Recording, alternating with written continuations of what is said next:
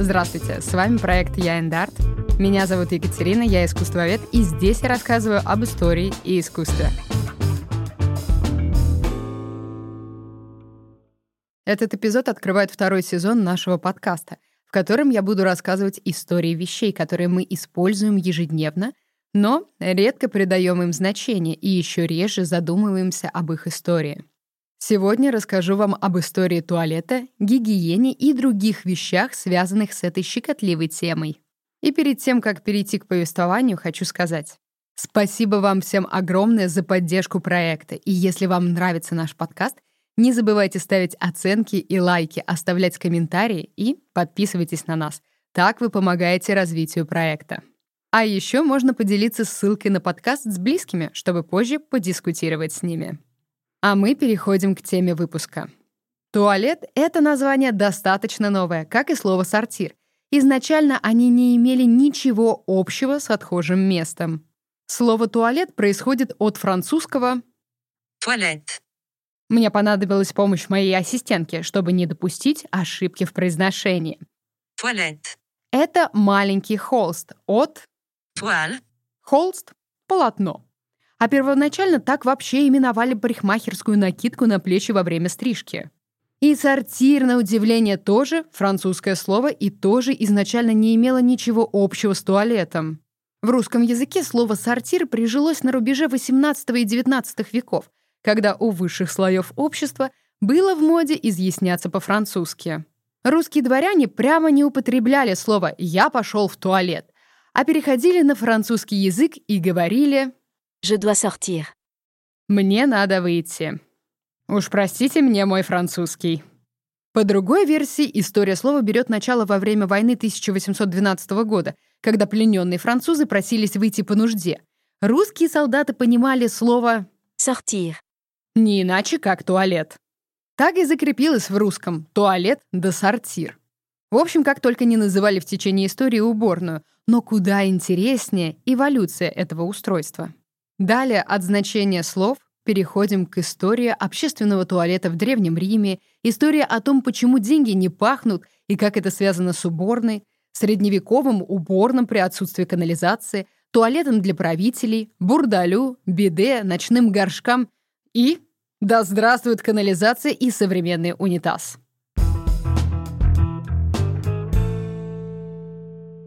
Итак, первые уборные появились еще в древности. Они были и в Месопотамии, и в Древнем Египте, и в Китае.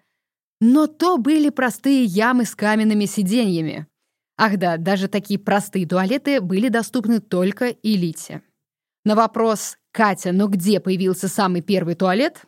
могу ответить только то, что на данный момент по археологическим данным первые простые туалеты появились в Месопотамии. Это территория Ближнего Востока.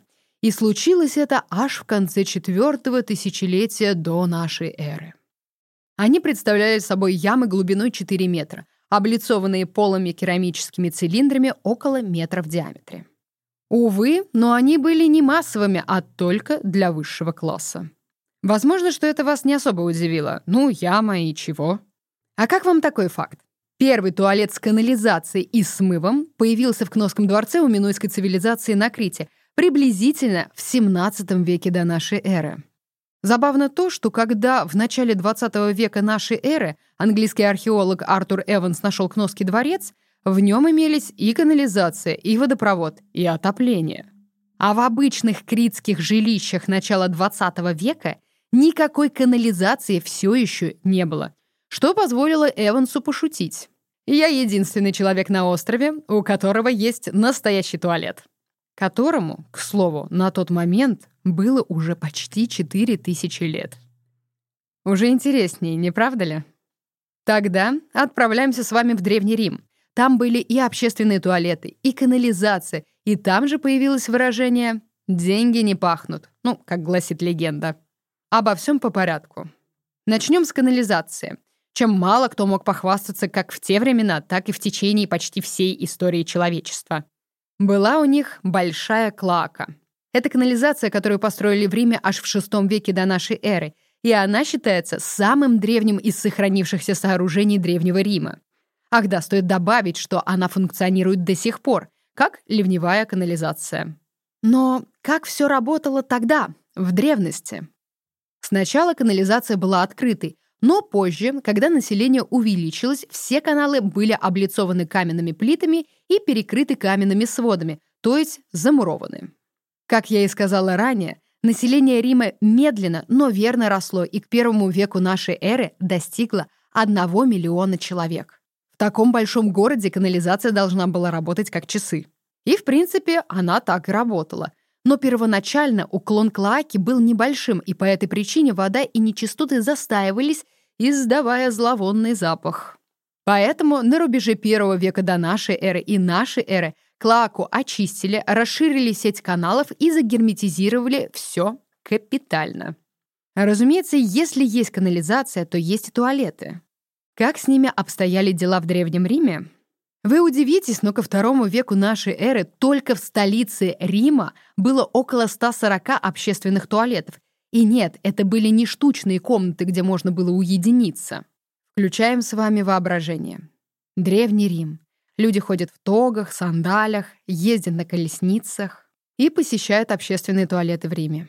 Это просторное помещение, в некоторых были мозаики на полу, фрески на стенах, а пол мог быть не только с мозаиками, но и с подогревом.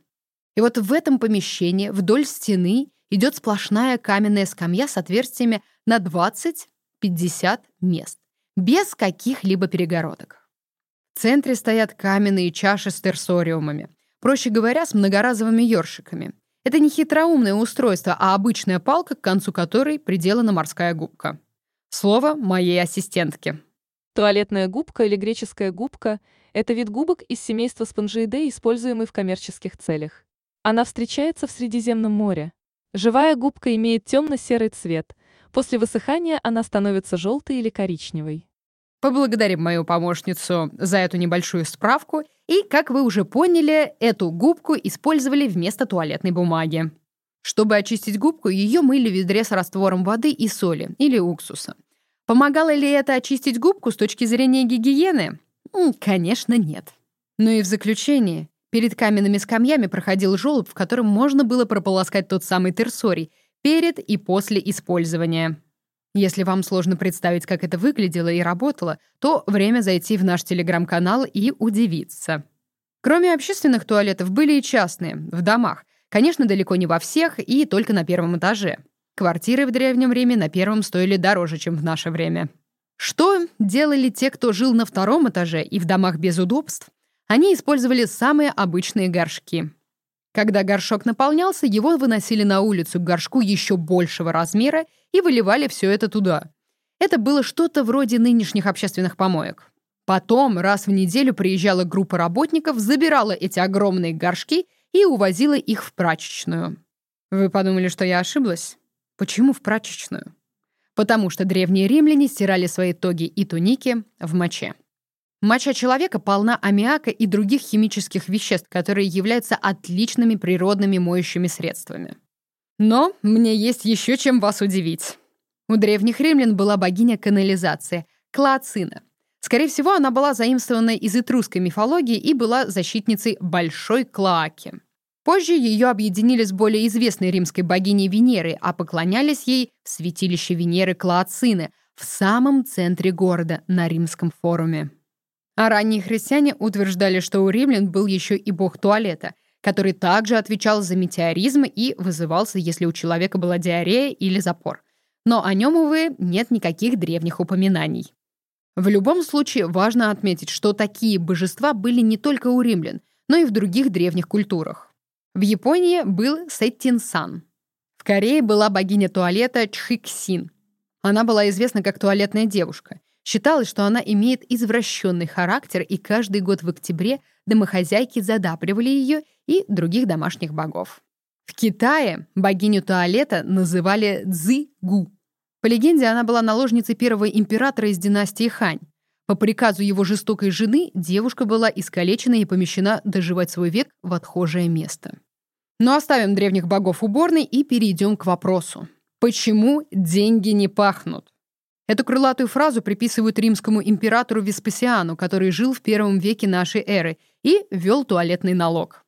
Как пишет один из древнеримских историков, Тит упрекал отца, что и нужники он обложил налогом.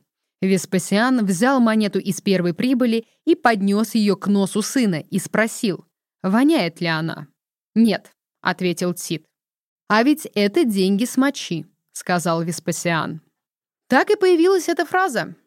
Произносил ли ее на самом деле Веспасиан или нет, мы не узнаем, но зато мы теперь понимаем, что моча была востребованным материалом в Риме для стирки, и не обложить ее налогом было бы большим упущением денежных средств в казне.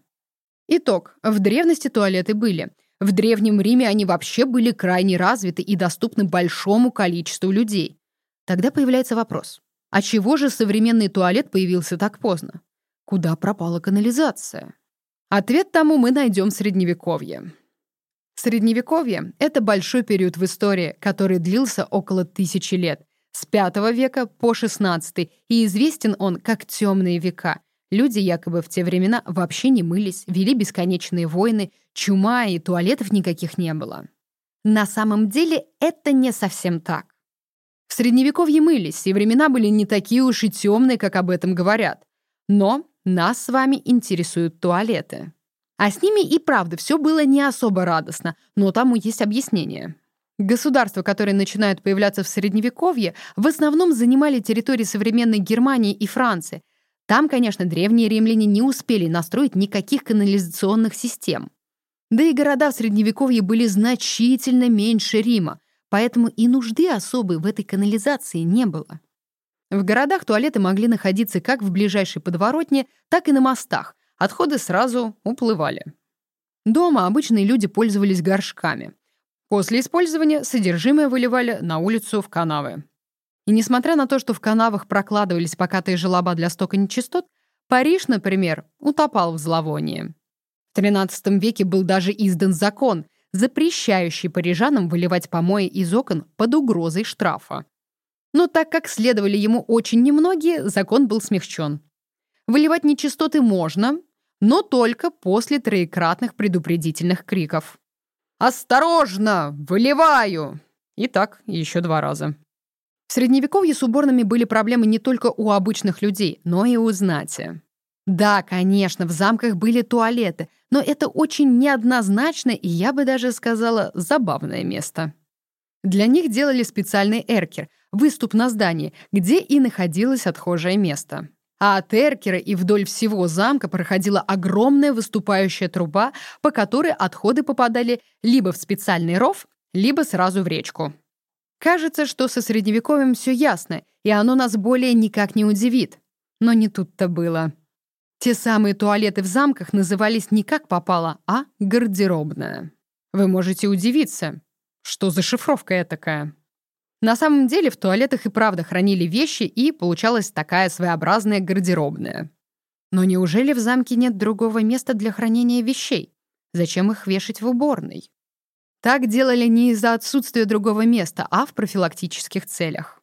Аммиак, который испаряется из гниющих человеческих отходов, пагубно влияет на насекомых и микроорганизмы, которыми кишили одежды знатных господ. Так получалось лучше сохранить вещи. Но и это не все. В средневековых замках туалет — это не только удобство, но и один из способов обороны. Данскеры — это туалеты в отдельной башне за пределами замка, без труб, которые бы вели в ров. Во время вражеского штурма Данскер позволял вести обстрел вдоль стены. А еще защитники крепостей использовали фекалии в обороне, выливали их на головы штурмующим врагам. Да-да, я не шучу, безотходное производство — изобретение далеко не нашего времени. И в заключение. Как вам такая профессия, как камергер стула? Что это за профессия такая? Сейчас расскажу. Это придворный, помогающий монарху в удовлетворении его естественных потребностей. Не время морщиться и кричать «фу». В обязанности камергера стула входило обеспечение короля всеми принадлежностями для туалетных нужд. Несмотря на необычность должности, она была очень востребована даже среди дворян и давала ряд привилегий. Дело в том, что физическая близость роли камергера стула приводила к тому, что он становился той персоной, которому король доверял и с которым делился многими секретами, как своими личными, так и государственными. Камергер королевского стула был слугой мужского пола, отвечал за поставку чаши с водой и полотенец, а также осуществлял контроль за диетой короля и работой его кишечника. Должность была особенно популярна в Англии во времена Тюдоров. Обычно эту должность занимали сыновья дворян или знатных господ, которые с течением времени стали действовать как личные секретари короля. У Генриха VIII таких камергеров стула сменилось аж четыре штуки. Да, их имена дошли до наших дней, потому что эта работа отнюдь не была стыдной. Они получали отличную зарплату, а помимо этого получали в качестве премии одежду и мебель монарха. Да и вообще все старались с ними дружить, а то тьфу-тьфу-тьфу, нагрубишь. А камергеры нашепчут чего недоброго о тебе монарху в туалете. Тесное общение все-таки и поминай, как звали. Из-за близости к монарху камергеры стула были чуть ли не первыми лицами в государстве. Ну, очень влиятельными уж точно. Кстати, и при английской королеве Елизавете I была такая должность, но выполняла ее первая леди опочивальни. Стоит отметить, что эта должность существовала очень долго в Англии. Ее упразднил только король Эдуард VII, заняв английский трон аж в 1901 году. То есть должность эта перестала существовать всего-то вот сто лет назад. И раз речь зашла о Тюдорах, то будет большой ошибкой не рассказать вам о ватерклозете королевы Елизаветы I, который был создан придворным поэтом сэром Джоном Харрингтоном. Да-да, Харрингтону приписывают изобретение и создание первого в Европе унитаза с водяным смывом. Все случилось в конце XVI века. Конечно, вы можете найти информацию, что еще до его изобретения были и другие варианты туалетов со смывом. А наиболее известен якобы проект Леонардо да Винчи, который в конце жизни, живя во Франции, создал вариант сливного туалета в виде седалища, к которому подводилась вода для смыва. Но Леонардо бесспорно был гением, изобретателем, новатором, но нет ровным счетом никакой информации, которая бы подтверждала, чтобы гений эпохи Возрождения занимался или разрабатывал туалет или его прототип. Да, конечно, воду Леонардо изучал вдоль и поперек, но никак не туалет. Откуда взялась эта фальсификация? Как показали мои поиски, данную утку запустил американский математик в одной из газет еще в 1970-е годы. Но я отвлеклась. Мы остановились на том, что в XVI веке всем, видите ли, пришло на ум изобрести туалет со смывом. И из массы фальсификаций самым правдоподобным является ватерклозет Харрингтона. Первый туалет со смывом он сделал в своем поместье. Назвал же он свое изобретение «Аякс» в честь древнегреческого героя. Почитайте про Аякса, думаю, что вас тоже смутит выбор имени. Если кратко, то Аякс — это герой Троянской войны — он участвовал в осаде Трои, был отличным военным, а потом богиня лишила его ума. Обезумев, тот перебил стадо скота, а когда очнулся, покончил с собой со стыда. А потом в XVI веке англичане называют этим именем свой туалет. В голову приходит фраза «Как корабль назовешь, так он и поплывет». И вот как он поплыл. Мало было англичанину назвать свой туалет в честь греческого персонажа, так он еще описал его в аллегорическом трактате «Метаморфоза Аякса» и прислал сие труд королеве Англии. Но тут стоит отметить, он был не сумасшедшим, он был крестником королевы. Что же было в книге? Описание устройства и руководство по эксплуатации.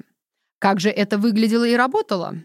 Аякс, он же ватерклозет XVI века, был внешне похож на трон, а работал он так.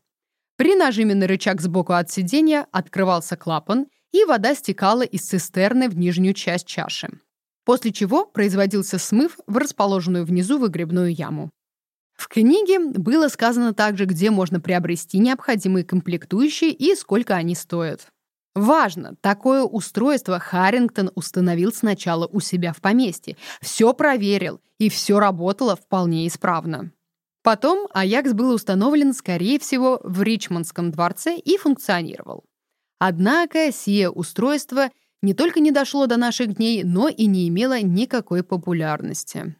Почему? Так вышло, что Аякс был очень похож на королевский трон, и получалось как-то не очень этично, что место для справления нужды схоже с королевским троном. Видимо, изменение дизайна никому в голову не пришло.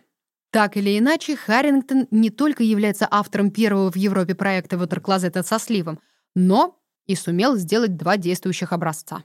Ах да, еще одна причина, по которой устройство не стало популярным и его не поставили на производство, это то, что в те времена в Англии отсутствовала и канализация, и водоснабжение.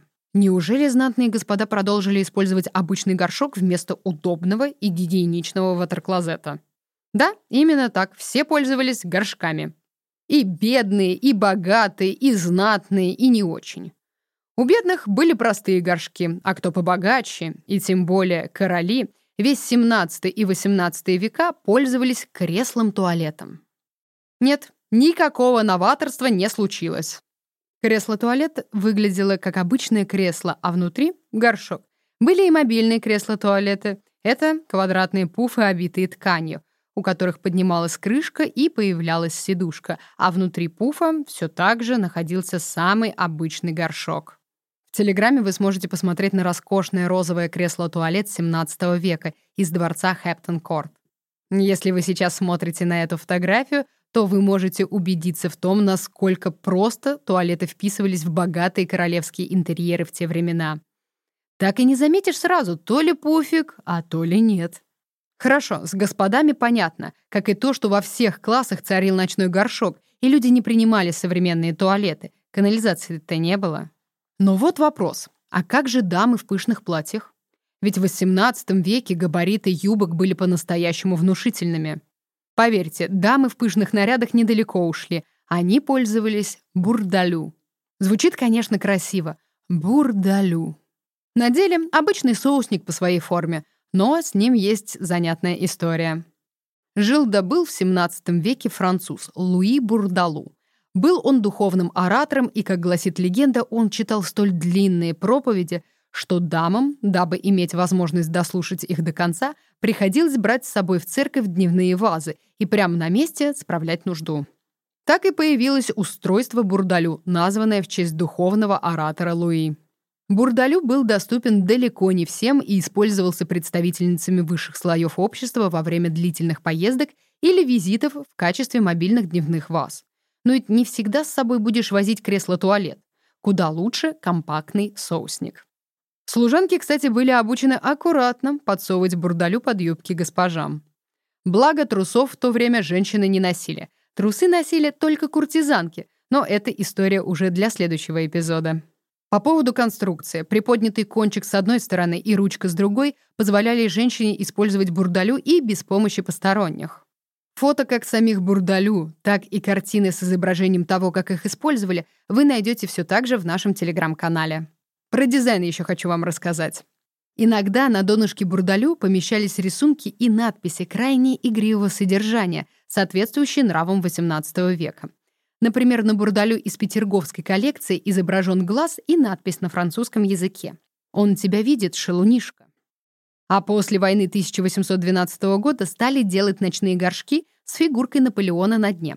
Как вы понимаете, у людей в те времена все было отлично с чувством юмора. Конечно, такие необычные объекты искусства дамы бережно хранили. Для бурдалю были специальные сундучки и сумки. Есть упоминание, что их носили даже в муфтах. Видимо, чтобы было всегда под рукой, если приспичит. И вот пикантный вопрос. В чем же разница между соусником и бурдалю? Представим, что мы с вами отправились на антикварный рынок. Как не перепутать эти столь похожие, но столь разные по предназначению предметы? Соусник отличается от бурдалю по своей форме. Она более сложная, носик гораздо длиннее и изящнее, и общая емкость сосуда меньше. А бурдалю похож на сплюснутую кружку, и его борты чаще всего смотрят внутрь сосуда, чтобы ничего не вылилось, и сам сосуд объемнее. Но оставим эти тонкости и обратим наше внимание на другой предмет гигиены, который появился тоже в XVIII веке. Биде его впервые стали применять во Франции в самом начале XVIII века. Выглядит он как маленькая ванна на деревянных ножках. Сама чаша могла быть из расписного фарфора или металлической. Крайне изящный предмет мебели. После использования биде XVIII века можно было закрыть крышкой на замок, чтобы точно никто больше не использовал, кроме владельца. Разумеется, это биде не было подведено ни к какой канализации. Это была действительно маленькая изящная ванночка на длинных ножках — куда наливали теплую воду, а после использования воду выливали. Занятный факт из искусства. Бурдалю и биде были достаточно популярны в искусстве XVIII века, поэтому примеров в живописи сохранилось достаточно. Хотя для нас сейчас это может казаться странно. Зачем и почему художники запечатляли процесс интимной гигиены? Ответ. Галантный век. Это эпоха флирта, намеков, полунамеков и интимных сцен. Не страстных, а именно интимных, игривых. Тема гигиены как раз хорошо вписывалась в те времена и нравы. И вот мы с вами уже поговорили о XVIII веке, а у людей из всего новшества — это биде. И то какое это новшество? Тазик с водой. Увы, но это действительно так. Туалеты хоть и начнут эволюционировать в конце XVIII века, но основной прогресс придется уже на вторую половину XIX века. А до этого все люди, бедные, богатые, короли, все пользовались ночным горшком. Просто у кого-то они выглядели побогаче, а у кого-то поскромнее. Но вот вопрос. А где хранили эти горшки? Конечно, чаще всего их хранили в спальне под кроватью или в специальных футлярах, тумбах, комодах, а порой и в небольшой лестнице. Но, например, в Англии существовало обыкновение держать ночные горшки не в спальне, а в шкафчиках в столовой комнате. После трапезы женщины выходили из помещения, а мужчины доставали горшки и пользовались ими, что, конечно, приводило в недоумение иностранцев.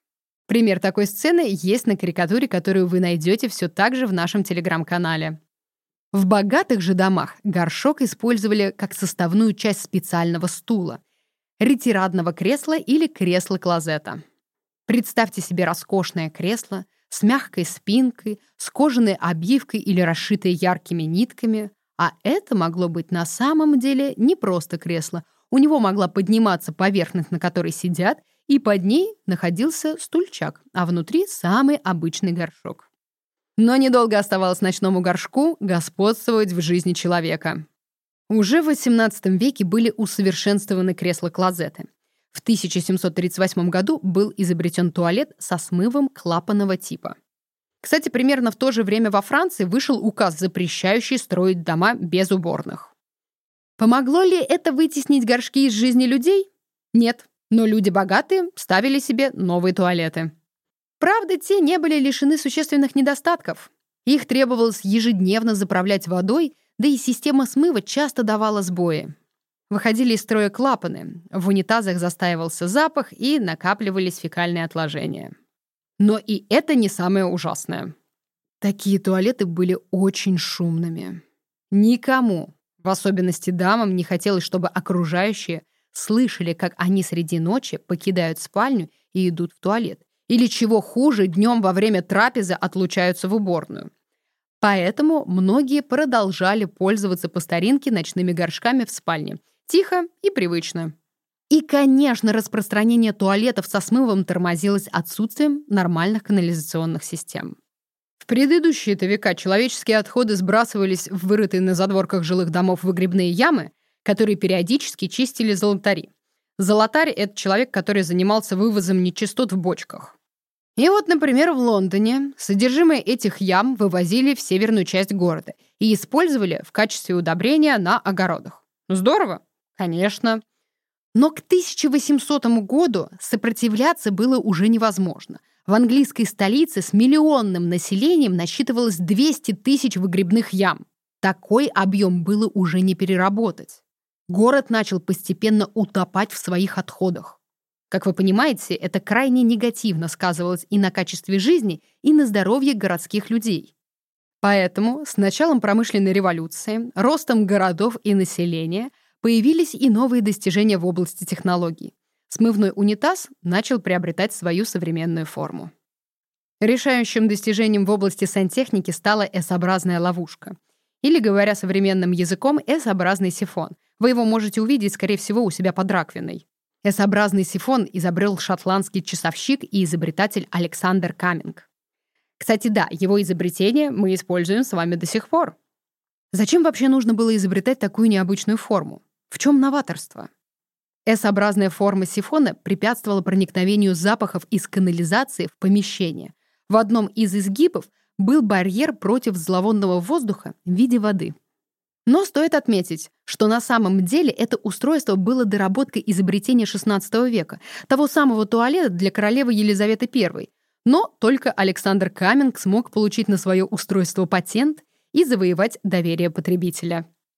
Через пару лет после Александра Каминга и его сифона Джозеф Брама запатентовал модель туалета, оснащенную медным пневмоцилиндром, обеспечивающим 15-секундный смыв. К своему открытию он пришел во время работы. Однажды, устанавливая заказчику ватерклозет, Брама вдруг сообразил, что знает, как улучшить действующий механизм. Его блестящее изобретение открыло новую эру в истории унитаза. Брама отличался завидной деловой хваткой, и вскоре о его разработке узнала вся Англия. Он утверждал, что к концу XVIII века установил по всей стране 6 тысяч ватерклозетов. Но его устройство тоже было несовершенным. Он подтекал. Были и еще открытия в XVIII веке, но они были не столь ошеломляющими, и вопрос канализации все еще стоял ребром. Следующий виток в развитии придется только на вторую половину XIX века. Будут, конечно, и архаичные отступления. Например, в 1860-е годы Генри Молл изобрел земляной туалет. Работал он без какой-либо канализации или сифона или еще чего-либо новаторского. Выглядел как обычный туалет. Только в бачке вместо воды был песок или зола. Как вы понимаете, подобное изобретение было бы актуально веком ранее, но не в XIX веке. Хотя даже такой вариант пользовался популярностью. Например, у английской королевы Виктории такой был. Это просто стул. Внизу ящик, а за спиной контейнер с песком. Посетил такую уборную, открыл засов в контейнере с песком, засыпал все и пошел по своим делам. Ммм, девятнадцатый век, песок, прогрессивно. Почему я так недооцениваю земляной туалет? Ну, потому что еще в 1851 году на Всемирной выставке в Лондоне был представлен общественный туалет Джорджа Дженнингса. И да, распространению унитазов со смывом способствовала именно Всемирная выставка 1851 года. Ее посетило около 6 миллионов человек. И из этих 6 миллионов почти миллион воспользовался общественным туалетом Джорджа Дженнингса. А точнее, 827 280 человек. Многие из посетителей впервые опробовали туалет со смывом и не пожалели о потраченных деньгах. Услуга стоила один пенни. Тогда и родился эфемизм «потратить пенни», то есть сходить в туалет. Итак, унитазы со смывом прочно вошли в обиход жителей Лондона. А в 1880-е героем каждой семьи стал Томас Крэпер. Знаменитый девиз его компании, производившей унитазы с 1861 года, звучал так. «Одно движение, один слив». Крэпер прославился в истории сантехнических инноваций главным образом в качестве ведущего производителя. Хотя никакого значительного технического прорыва он не совершил. Его гений заключался в умении рекламировать и продавать свой товар. И, конечно, в огромном трудолюбии. Он приехал в Лондон в возрасте 11 лет и начал работать помощником водопроводчика. Впоследствии Крэпер устанавливал унитазы даже во дворцах, и ему было пожаловано звание королевского водопроводчика. А его компания просуществовала до 1966 года, то есть 105 лет. Именно при Крэпере туалет стал таким, как мы привыкли его видеть. Главная его заслуга, что он смог продать свой товар. И последний человек, который сделал туалет вот прям таким, как у вас дома, это Томас Твайфорд. В 1880-е он усовершенствовал модель Крепера, выполнив чашу из более эстетичного фаянса и оснастив конструкцию деревянным сиденьем. И теперь, наверное, самая главная часть этого эпизода. Томас Твайфорд назвал свое творение Unitas. что значит объединение. Но для нас по-русски это и есть унитаз. Только в конце XIX века появилось то слово, которое я использовала в этом эпизоде десятки раз. Томас представил свой унитаз в 1884 году на Лондонской международной выставке, посвященной здравоохранению, и получил за него высшую награду — золотую медаль. Но почему он назвал его Unitas. «объединение»? Потому что это изделие было все в одном. То есть и сифон, и сама чаша — единая конструкция. Именно этот вид туалета успешно дожил до нашего времени. А дальше был 20 век. В это время задачей многих стран было провести канализацию и даровать людям туалет, чтобы как можно для большего количества людей это было не признаком роскоши, а обыденным удобством. На этом наш эпизод о туалете подходит к концу. Надеюсь, что история такой обыденной вещи была для вас интересной и увлекательной. Я буду очень признательна, если вы оставите свой комментарий и оценку в Apple подкастах, либо на платформах, на которых вам удобно слушать, так как это важно для моего проекта, и таким образом вы помогаете его развитию. Не забывайте подписываться, впереди вас ждет еще много невероятных историй о самых обычных вещах. На этом я с вами прощаюсь до следующего раза. С вами была Екатерина и проект Я Арт.